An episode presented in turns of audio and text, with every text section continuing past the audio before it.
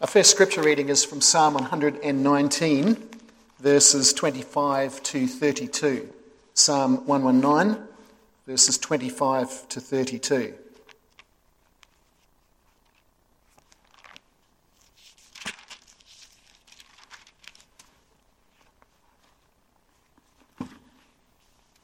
And as we uh, hear this read, this section, uh, keep in mind that we will be looking in the sermon this afternoon at uh, sanctification, the matter of our sanctification, and uh, see how that comes out in these verses. Verse 25 My soul cleaves to the dust. Revive me according to thy word. I have told of my ways, and thou hast answered me. Teach me thy statutes. Make me understand the way of thy precepts so I will meditate on thy wonders. My soul weeps because of grief. Strengthen me according to thy word. Remove the false way from me, and graciously grant me thy law. I have chosen the faithful way. I have placed thine ordinances before me. I cleave to thy testimonies. O Lord, do not put me to shame. I shall run the way of thy commandments, for thou wilt enlarge my heart. Would you also turn, please, to 2 Corinthians chapter 6? I'll read from verses 16b through to chapter 7, verse 1. The text for the sermon is chapter 7, verse 1. And after that, I'll read from the Westminster Confession. 2 Corinthians chapter 6, starting at 16b.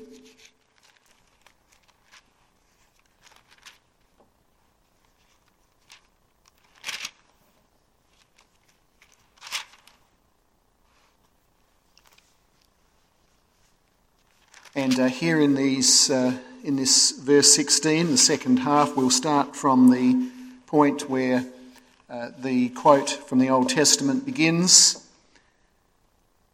I will dwell in them. This is what God had said to his people. I will dwell in them and walk among them, and I will be their God, and they shall be my people.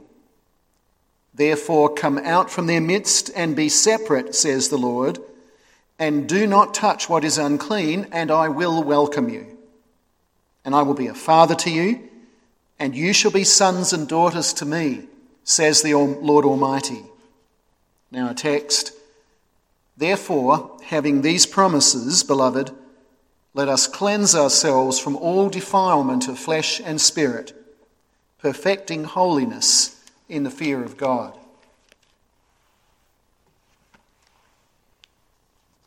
Then, uh, also from the Westminster Confession, chapter 13, the chapter on sanctification, and this time we will be looking at the second and third articles in that 13th chapter. And uh, if you have a copy of the Westminster, perhaps uh, in the bulletin, if you have a copy of the bulletin already, then you can read along with that. Westminster Confession of Faith 13, 2 and 3. Number 2, this sanctification is throughout in the whole man, yet imperfect in this life there abiding still some remnants of corruption in every part, whence ariseth a continual and irreconcilable war, the flesh lusting against the spirit, and the spirit against the flesh. In which war, although the remaining corruption for a time may much prevail, yet through the continual supply of strength from the sanctifying Spirit of Christ, the regenerate part doth overcome. And so the saints grow in grace, perfecting holiness in the fear of God. Recognize uh, some of those words from the text perfecting holiness in the fear of God. Let us pray. Heavenly Father, we pray that you would forgive us for the times that we do not engage with your word or the exposition of it with much enthusiasm or with the whole heart. Lord, will you increase our delight in your word and enable us to hear it proclaimed with delight in what you are saying to us. We pray it in Jesus' name. Amen. Covenant people of God, to shuffle is to walk by dragging your feet without lifting them properly off the ground. I want to suggest this afternoon that this is a rather apt description of our sanctification, the progress in our walk with the Lord and our walk in His ways. We do not experience sanctification as a continual move forward in leaps and bounds or as an easy glide through life.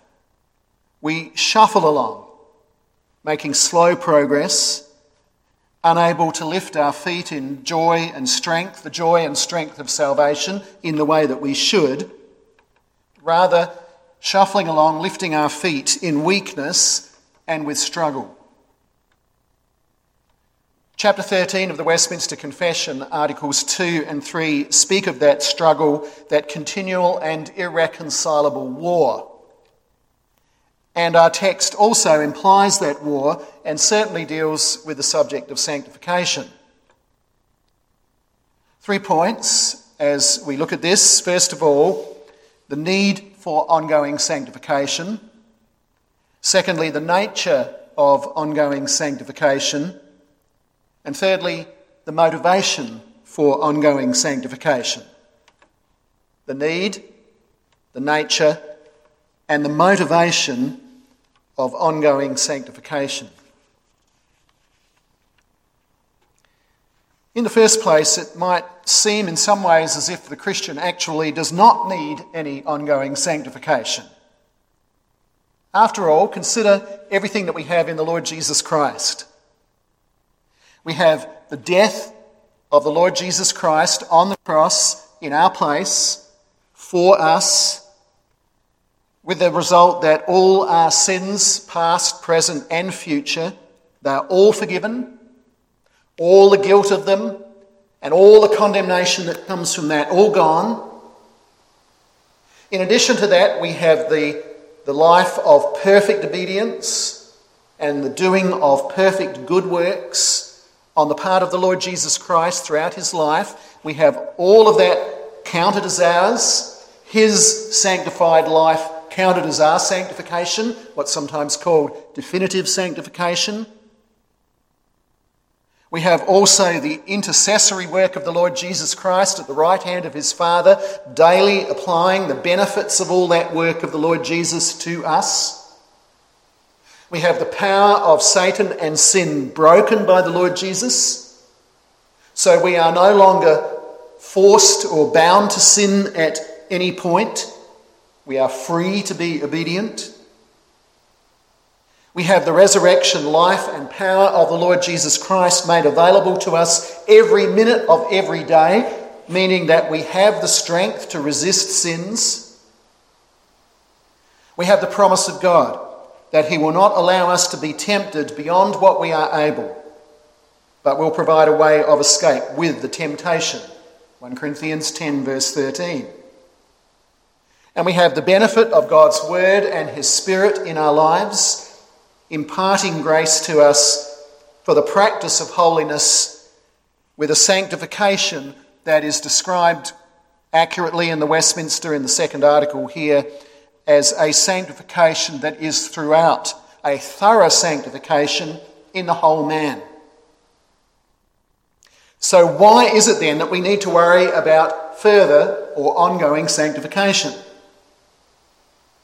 Well, the first part of the answer to that is simply because the Lord commands it. There are many places in the Bible where He commands it. Romans 13, verses 12 to 14, Galatians 5, verses 22 to 25, Colossians 3, verses 5 to 10, to mention a few, but also here in our text. Beloved, let us cleanse ourselves from all defilement of flesh and spirit. Perfecting holiness, that's also sanctification language. Cleanse ourselves, that's sanctification language. Perfecting holiness in the fear of the Lord, that's sanctification language too. Of course, this language does not mean that we will ever in this life be able to cleanse ourselves from all our sin in practice or to become uh, perfect in holiness in the usual sense in which we use the word perfect. But that is not what is meant here in this language, in this text. Uh, the uh, language that's used in the original language is very careful and very precise on this. Uh, let us cleanse, that exhortation there in this case is an exhortation actually to purify ourselves from contamination in each and every time that we are faced with sin within ourselves, as opposed to allowing anything to remain that would defile the body or the soul. Sins of thought or word or deed or of feeling and desire, sins of omission, leaving out the things that we should do, and commission, doing things that we ought not. With the result that gradually, and that also is implied by the language, gradually and continually our holiness is perfected, not in the sense that we become perfect in practice, morally and completely perfect in practice, but meaning in this case that there is a continual process, a gradual process, which is gradually and progressively brought, brought to completion. That's the uh, idea of this word perfect here bringing something to completion, bringing it to reach its goal, the goal of sanctification. Clearly, this implies that the goal of our sanctification has not yet been fully realised in this life. We are not completely clean. We are not completely holy. We are not completely sanctified in our practice. We do still have contamination defilement of the flesh and spirit. Because if we did not have those problems, then this exhortation would not be necessary. This is why self examination is so important. That we come to realize more and more why exhortations of this kind are necessary because of that remaining corruption. So that we come to, to realize more and more the nature of the sin that remains. And realizing it, we come to admit it. And admitting it to ourselves, we come to confess it before God.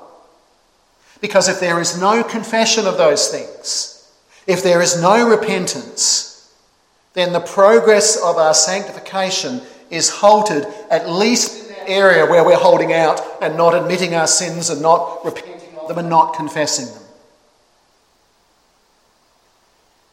In Article 2 of this chapter, the Westminster puts it this way Sanctification is imperfect in this life.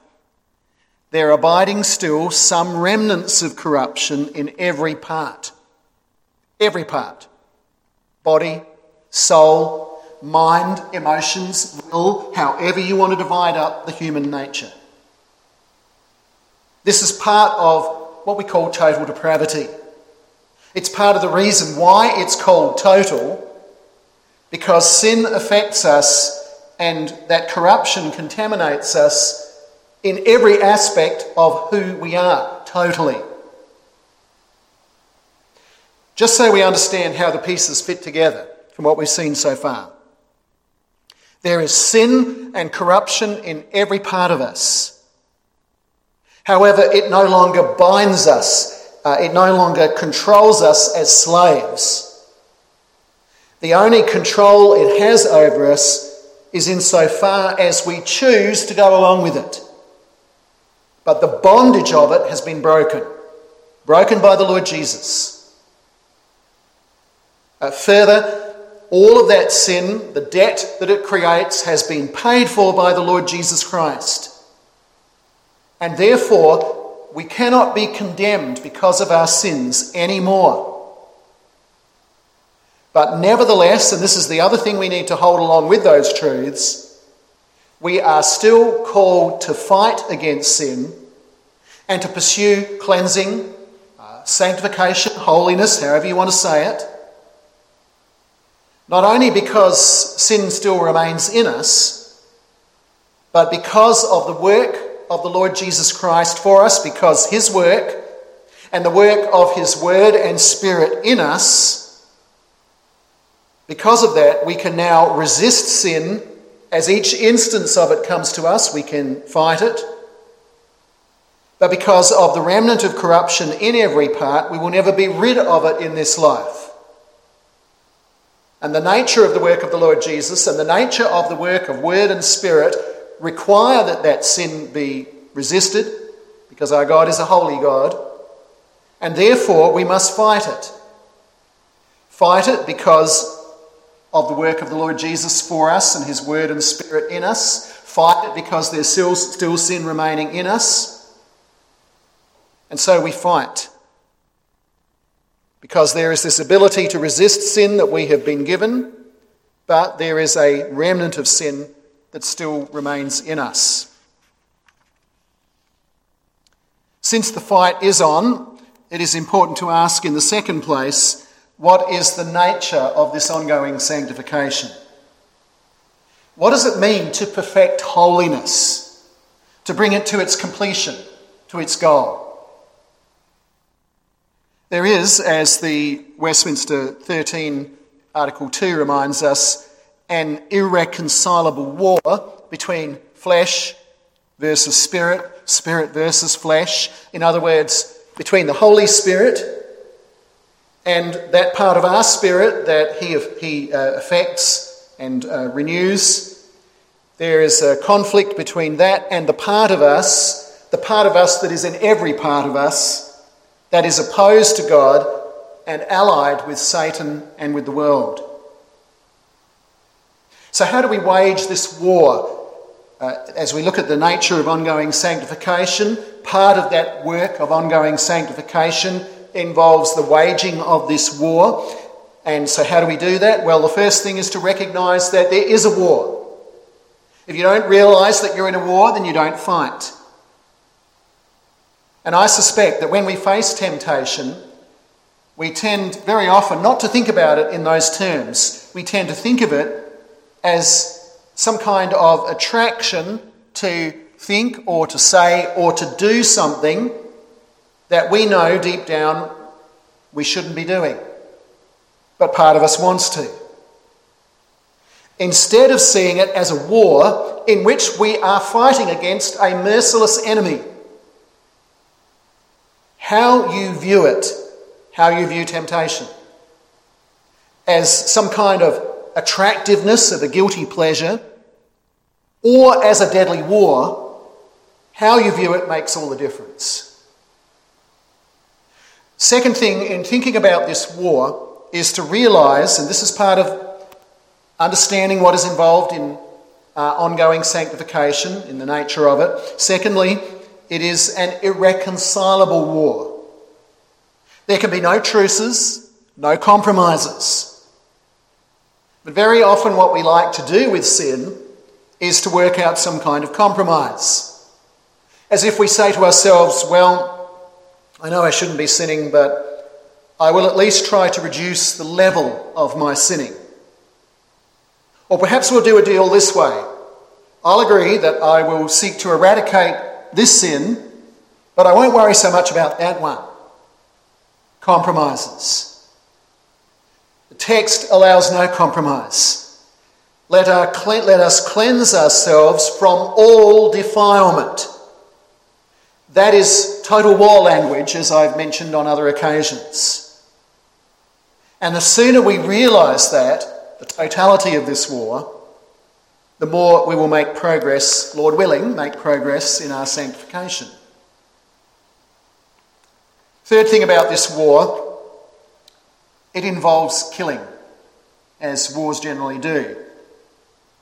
We call it the mortification of sin Mortification means putting it to death. And it is, it is parallel to, that mortification is parallel to, and it is based on the Lord Jesus' death because of our sin. For you have died, and your life is hidden with Christ. Therefore, consider the members of your earthly body as dead to immorality, impurity, passion, evil desire, and greed. Colossians 3 4 and 5. And 1 Peter 2, verse 24 has a similar thought. That means that we have to tackle particular sins, ask for the Lord's help, and then try not only to avoid those situations where we might be tempted, but to avoid those, uh, or act to avoid those sins when we start to give in to temptation. Fourth, it is not only to be understood in terms of a war where we fight against something, but positively, sanctification, the nature of sanctification, is a matter of actively pursuing holiness. So we're trying to kill off sin as much as that lies in us in this life, at least to make a small start in it, killing off sin, while at the same time actively running after holiness. Not just aiming for some kind of neutral position, like certain nations in various wars, think of uh, Switzerland. Uh, certain nations have tried to remain neutral. But that's not an option in this case, that we can find some standing ground, some neutral place somewhere between good and evil. No, the active pursuit of holiness is required. And that, that also in turn requires doing the things that encourage holy or godly desires, holy or godly thoughts, holy feelings, holy words, and holy actions. And I'm pretty sure that most of us would know what things encourage that and what things don't. The study of Scripture, but not just reading it, also meditating on it, meditating on God's law and meditating on God's gospel prayer, self examination, which I mentioned before, fixing our eyes upon the Lord Jesus, most important for sanctification, sitting under the ministry of the Word, and the other aspects of church life also that communion of the saints, that fellowship of Christians, where we encourage one another in sanctification. Those are the weapons those are the armour. Those are the exercises that enable us to run after sanctification more effectively. As Ephesians 6, verse 10 forward uh, outlines, at least on some of those points. It is true, as Article 3 here in the Westminster chapter points out, that corruption may seem to prevail for a time. I mentioned before that we are not under bondage to Satan and sin. Nevertheless, insofar as we choose to go in that direction, we are, for a time, we appear to be dominated by certain sins. So that is something that does happen and can happen and frequently happens in the life of the Christian, such that your, your sanctification may uh, seem to you to uh, resemble a, a moonwalk. A moonwalk more than a shuffle, perhaps, a, a dance where a dance move, the moonwalk, where you seem to be moving forward, but you're actually moving backward. And sometimes the Christian life feels like that. You, people, people look at you and they all think you're moving ahead in your sanctification and you like to encourage that idea, but you look at your own life and you say, I think I'm actually going backwards. I'm actually further from it than I was when I started the Christian life. In reality, the Christian life is almost the opposite of that. That even though we may appear to be moving backward, if you, if you are one of God's children, you may feel that you are moving backwards. And you may appear to be moving backwards in many ways, but if you are a Christian, the reality is you are actually moving forward. And the reason for that is again because of the work, the work of the Lord Jesus Christ and the work of His Word and Spirit, which require moving forward. And they create a moving forward. So there is progress towards the goal, towards the completion of holiness, because that is the agenda that God, Father, Son, and Holy Spirit have for us. And that's the reason why we're given a constant supply of strength from the sanctifying Spirit of Christ, Article 3 in the Westminster here, so that we may avail of the, ourselves of that. And though there may be many areas where we don't move forward very quickly, or where for a time we move backwards, yet overall we move forwards. In this area and that, we fail to use God's help, and there is a temporary and a localized stagnation in that certain area or certain areas, but overall progress. However, as, as Christians, as God's people, the Christian is not satisfied with areas of retardation in our lives.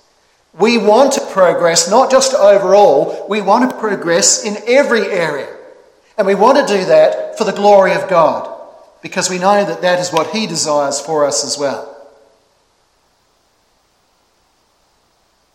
In the third and final place, the Apostle tells us the motivation for ongoing sanctification. The most basic motivation is the fear of God, which is mentioned at the end of this verse awe and reverence towards the all powerful, holy God who hates sin, but whose grace and whose mercy are just as awesome and bring about just as much fear of God as his warnings do. Fear of God causes us to say, when it comes down to a choice between war against sin and war against God, I know whose side I am on and therefore I will fight with his help. There can be no sanctification and no salvation without that fundamental thing, the fear of the Lord. But the apostle gives us a second factor here. Let us cleanse ourselves having these promises. And in a way, that part of the sentence is so unexpected. We might, uh, if somebody asked you a question, uh, why do we cleanse ourselves? We might say, well, because God has told us that we need to be clean. Uh, he's given us commandments, and uh, the commandments are the motivation to us to, uh, to uh, seek sanctification, sanctifying grace, and to, to work with God's help and to cooperate with His Spirit in the process of sanctification. It comes down to the law. That might be what we expect. But what we find here, though that's also true that God's commandments have that effect, what we find in this verse is that the promise is given as the main motivation. And here in this case, the therefore goes back, the therefore at the beginning of this verse goes back to the promises found in chapter 6, verses 16 to 18 where we read the promise that God dwells in his people as in a temple. And he walks among us as our God and we as his people. And he welcomes us as a father to us. Those are promises that he has given his people. But such wonderful and gracious assurances create in us gratitude. And gratitude has to be one of the major motives for struggling against the, thing, the things that the Lord hates and pursuing the holiness that He loves and that reflects His character. So when we realize that God dwells in us as in a temple, a holy God dwelling in a holy place, that motivates us to strive for holiness. And when we realize that God walks among us as our God and we his people, and we think upon what a, a great God he is, and what a holy God he is, and what a merciful God he is, again, with him walking in our midst, we want to be holy. And when we think of him as a father and we as his children, we want to be like our father because he loves us and we love him. These are motivations that come from the promises of God. But note that these covenant promises of God, of His presence, of His welcome, of His fatherly attitude towards us, they do have an effect on the believer for holiness. We, uh, in the passage before in chapter 6, the end of chapter 6, we read that we come out from the wicked, we separate from them, and we avoid that which is unclean. And these promises are not saying that if we resist sin and we keep away from sin and we keep away from the wicked and we separate from them, then the Lord will be our God because of what we have done. No, it's really the, it's really the opposite of that. It says here that if we are his people, we will therefore seek to avoid these things, to avoid evil as a consequence of being his. We don't earn that relationship with him by avoiding evil. We avoid evil because he has by grace made us his own. And that's why this therefore appears in the previous verses in chapter 6. Therefore, come out from their midst and be separate.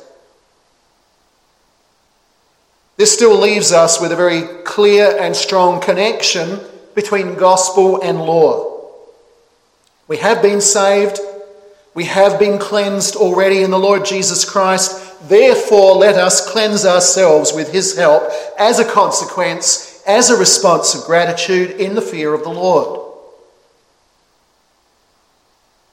That is why it is important as we fight against sin and pursue holiness that we immerse ourselves in God's Word, that we um, immerse ourselves not only in His law, His commandments, but also in promises of this kind. And that is why it is so important that in this battle we fix our eyes upon the Lord Jesus. So that by doing that we become immersed in the reasons for gratitude. And we see how the Lord wants us to express that gratitude according to his commandments, but not only that, also by trusting his promises. Trust and obey.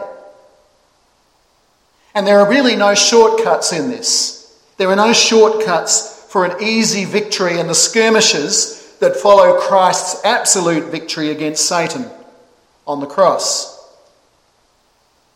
No, if you believe in sanctification, and you desire ongoing sanctification, you desire it to be an ongoing feature in your life, then there are things that need to be done. There is work that needs to be done. Looking to the Lord Jesus, seeking out His word and the ministry of it, prayer, because you and I, we so badly need help from God. Amen. Let us pray.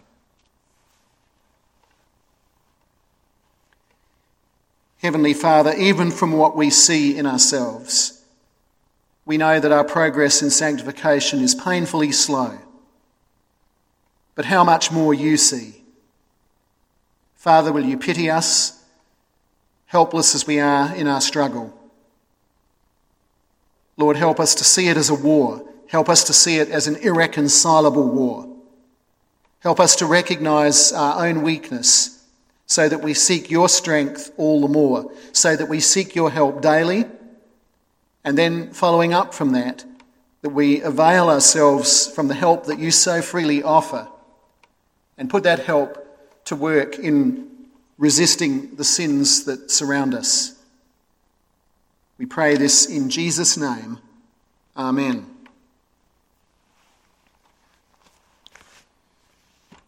Psalm 51 is a prayer for renewal, for a steadfast and willing heart, that we may offer a righteous thank offering of a sanctified life to God.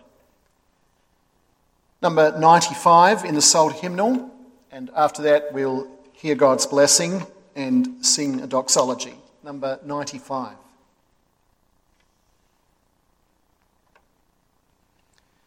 Receive by faith God's blessing and after that, we can sing our doxology.